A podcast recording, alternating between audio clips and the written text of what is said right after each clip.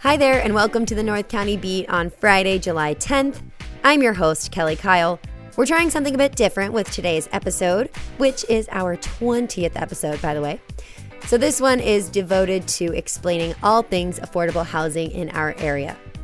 We'll get to more on that in a second, but first, a shout out to our sponsor, Cox Communications. Cox Communications offers high quality Gigablast internet services that help businesses, families, and individuals stay online and connected. Get more information at Cox.com. The North County Beat is also supported by LeadingNoteStudios.com.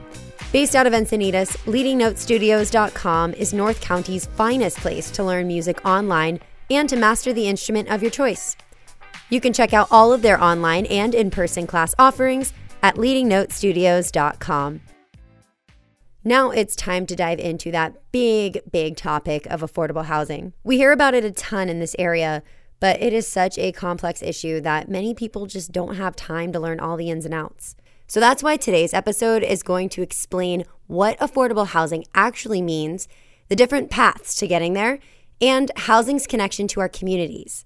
Now, it might feel like a lot, but trust me, you're going to want to hear this info. To help me unpack this topic, I'm joined by Coast News reporter Dan Brendel, who's done quite a bit of work in this space. How's it going, Dan? It's great. Thanks for having me. Affordable housing is kind of your thing, right? Like you are all up and around this topic. Yeah, I've been covering it for a number of years. Uh, I think it's pretty important. I think it touches a lot of a lot of things. Um, it gets pretty wonky pretty fast. Uh, terminology, uh, in particular, is tough. Um, for as much as this subject shows up in political dialogue and popular media, I think it's not very well understood. Yeah, so on that note, let's break this down. I want to start with the definition of affordable housing. So, in the simplest terms, uh, I think affordable housing just means housing that doesn't eat up so much of a household's income that it detracts from other life necessities like buying groceries, childcare, healthcare, or even just saving for the future for a rainy day like right now, for example, during this pandemic, if you've been spending so much on rent that you could never build up an adequate emergency fund, that's a big problem. And that's actually a real problem right now for a ton of people. So that's a really important point. So now let's look at the official definition of affordable housing. So officially, uh, affordable housing means housing that costs no more than 30% of your income at various income levels defined as percentages of the countywide median income for a family of four. That's kind of just an industry wide uh, rule of thumb. I'm not really sure where it came from, but it's uh, ubiquitous. For a household, the feds consider to be, quote, very low income. An affordable rent would be under $1,500 a month. For low income, uh, under $2,300 a month. For moderate income, under $2,800 a month. And there's no one way to achieve these targets, but by and large, affordable housing units probably aren't going to be single family homes with a yard and a garage, uh, at least not in this area. You're looking more at apartments, condos, uh, in you know larger multifamily buildings, or uh, maybe flats, row houses, uh, and some accessory dwelling units or ADUs, also known as granny flats. You've probably uh, heard about or read in the news. Yeah, and another uh, big topic here is workforce housing. So that's a thing. It's kind of like a buzzword, if you will. So give us the story on workforce housing. So, as with anything, how high, high housing costs disproportionately affect those who are legitimately poor. Some experts say uh, that for truly poor people, the problem isn't just that housing costs are too high, but rather that their wages aren't high enough uh, so that you could never realistically make housing cheap enough uh, that it would be affordable to them. But then there are a lot of people who are fully employed, professional people, uh, teachers, professors, firefighters, tradespeople like plumbers and stuff like that, who they make an okay wage uh, and yet they still struggle with housing. So, quote, workforce housing, you hear this term a lot. Workforce housing refers to this to this group. Right. Yeah. So I spoke with James Contino, who founded YIMBY North County or Yes in My Backyard. And they deal with a lot of these folks, people all over the board when it comes to housing. Um, so this group is nonpartisan and it's meant to raise awareness for affordable housing. So Contino explained that this issue runs a lot deeper than we might think. And maybe even people don't even maybe know that they care about housing, but like, you know, if you ask anyone on the street, it's like, oh, how much is your rent? Well, do you think that's too high? Yeah, that's too high. Or like, you know, the cost of the house is way too much. I can barely afford to live here. People have a housing story, are affected by housing. Maybe they don't really realize it, and or they're thinking about it like day to day.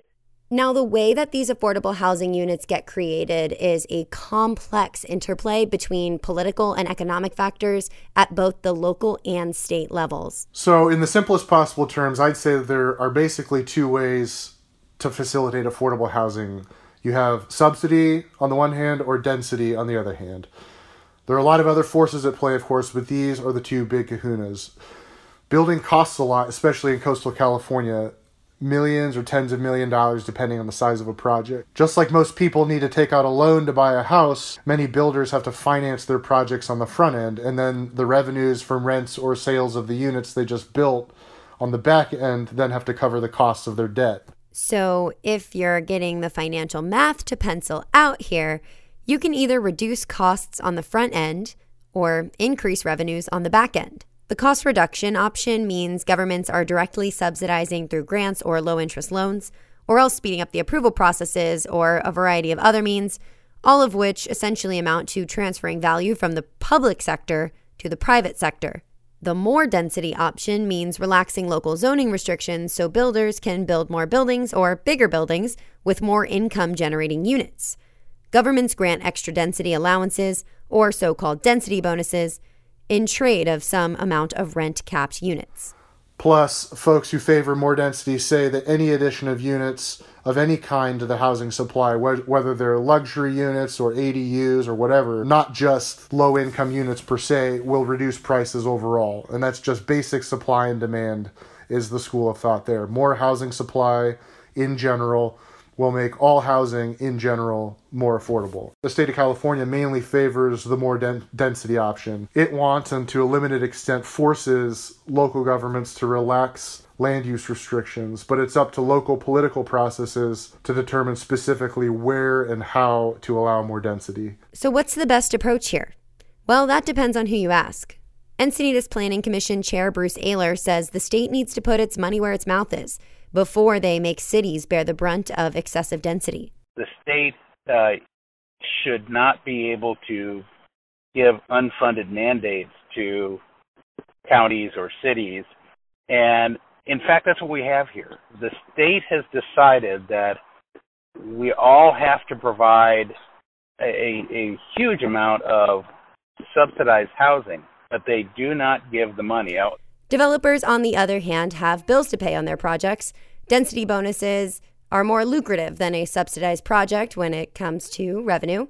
John Allen, owner of Streamline Development Group in San Diego, says these subsidized projects also come with a ton of red tape. So it just becomes a very, very big, for lack of a better word, a big headache. And so regular developers, the market rate developers, don't want to deal with that.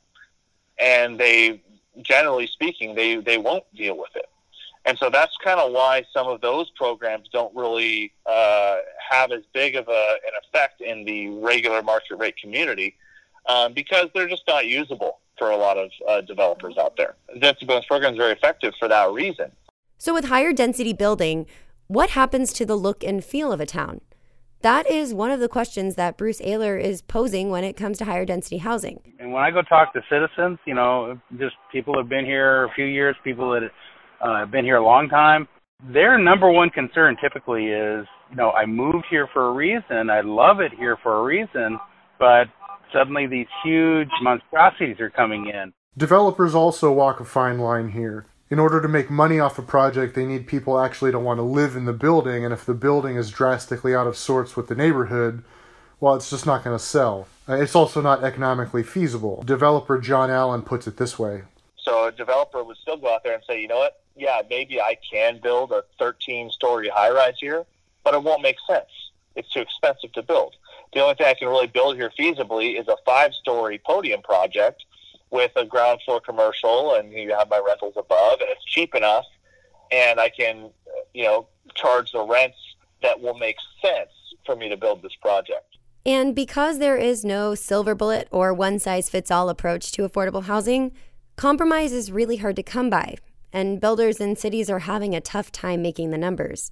So there's this thing called the housing element, which is a chapter of a city's general plan.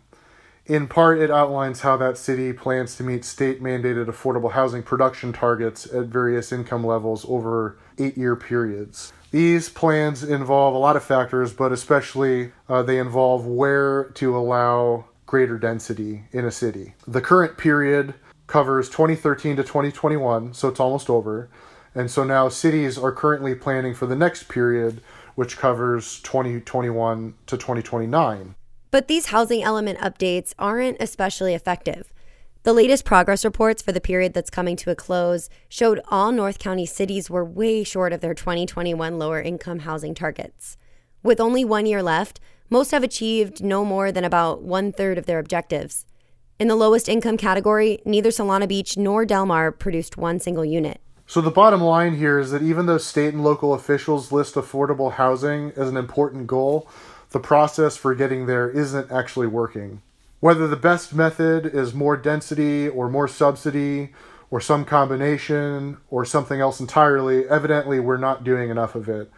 Or, on the other hand, if those things are too heavy a price to pay, does it really come down to just managing our expectations about how much affordability is actually achievable? Here's Bruce Ehlers again. We're trying to protect the community character, and we're trying to pro- provide a strata of housing for everybody. We're not gonna we're not gonna satisfy every rich person. We're not gonna satisfy every poor person, every and, and everybody in between. You can't. I mean, there's not enough land unless unless you build Hong Kong style high Housing experts and most public officials probably know that these laws aren't working. For example, a 2017 LA Times article quoted one UCLA urban planning professor as saying, quote, "The law has been completely ineffective at addressing the issue of housing affordability." If anything, it's a waste of people's time. End quote. And a broken housing system affects more aspects of a community. In the time of Black Lives Matter and protests against racial inequality, North County politicians often point to affordable housing as a way to bring more communities of color into these predominantly white cities. Encinitas Deputy Mayor Kelly Hinsey shared this take in an interview last month. When we're making decisions about housing, I think that we have to go find those voices within our community who might be vulnerable here. And a lot of times that's renters who are living in the existing multifamily properties. Mm. And so I see that as being an area that we can we can really do more to uplift those voices because I think it's often people who are already homeowners who participate in the discussions about housing in Encinitas. If housing is something you care about, James Contino with YIMBY North County says it's a local matter more than anything yeah, we're really kind of just like building up um, people's like education and awareness and like you know what their local city officials do and how housing is built in their in their city and like how to get involved no matter where you stand on the issue of affordable housing, make sure you're voting in local elections and paying attention to what happens in your local city hall. In the election this November, remember that there are important offices much closer to home than the Oval Office that directly impact things in your community, like housing. Essentially, the future of housing in your area is also on the ballot with your local elected officials. And what that future looks like, well, that ultimately is up for the voters to decide.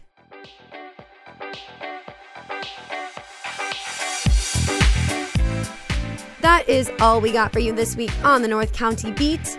Housing is a huge subject. Thank you for hanging in there. We hope you learned a thing or two. Special thanks to Dan Brendel for his reporting on this one. A couple more thank yous on the way out today. Our podcast manager is Ryan Woldt. The Coast News managing editor is Jordan Ingram. Our associate publisher is Chris Kydd. And our publisher is Jim Kydd.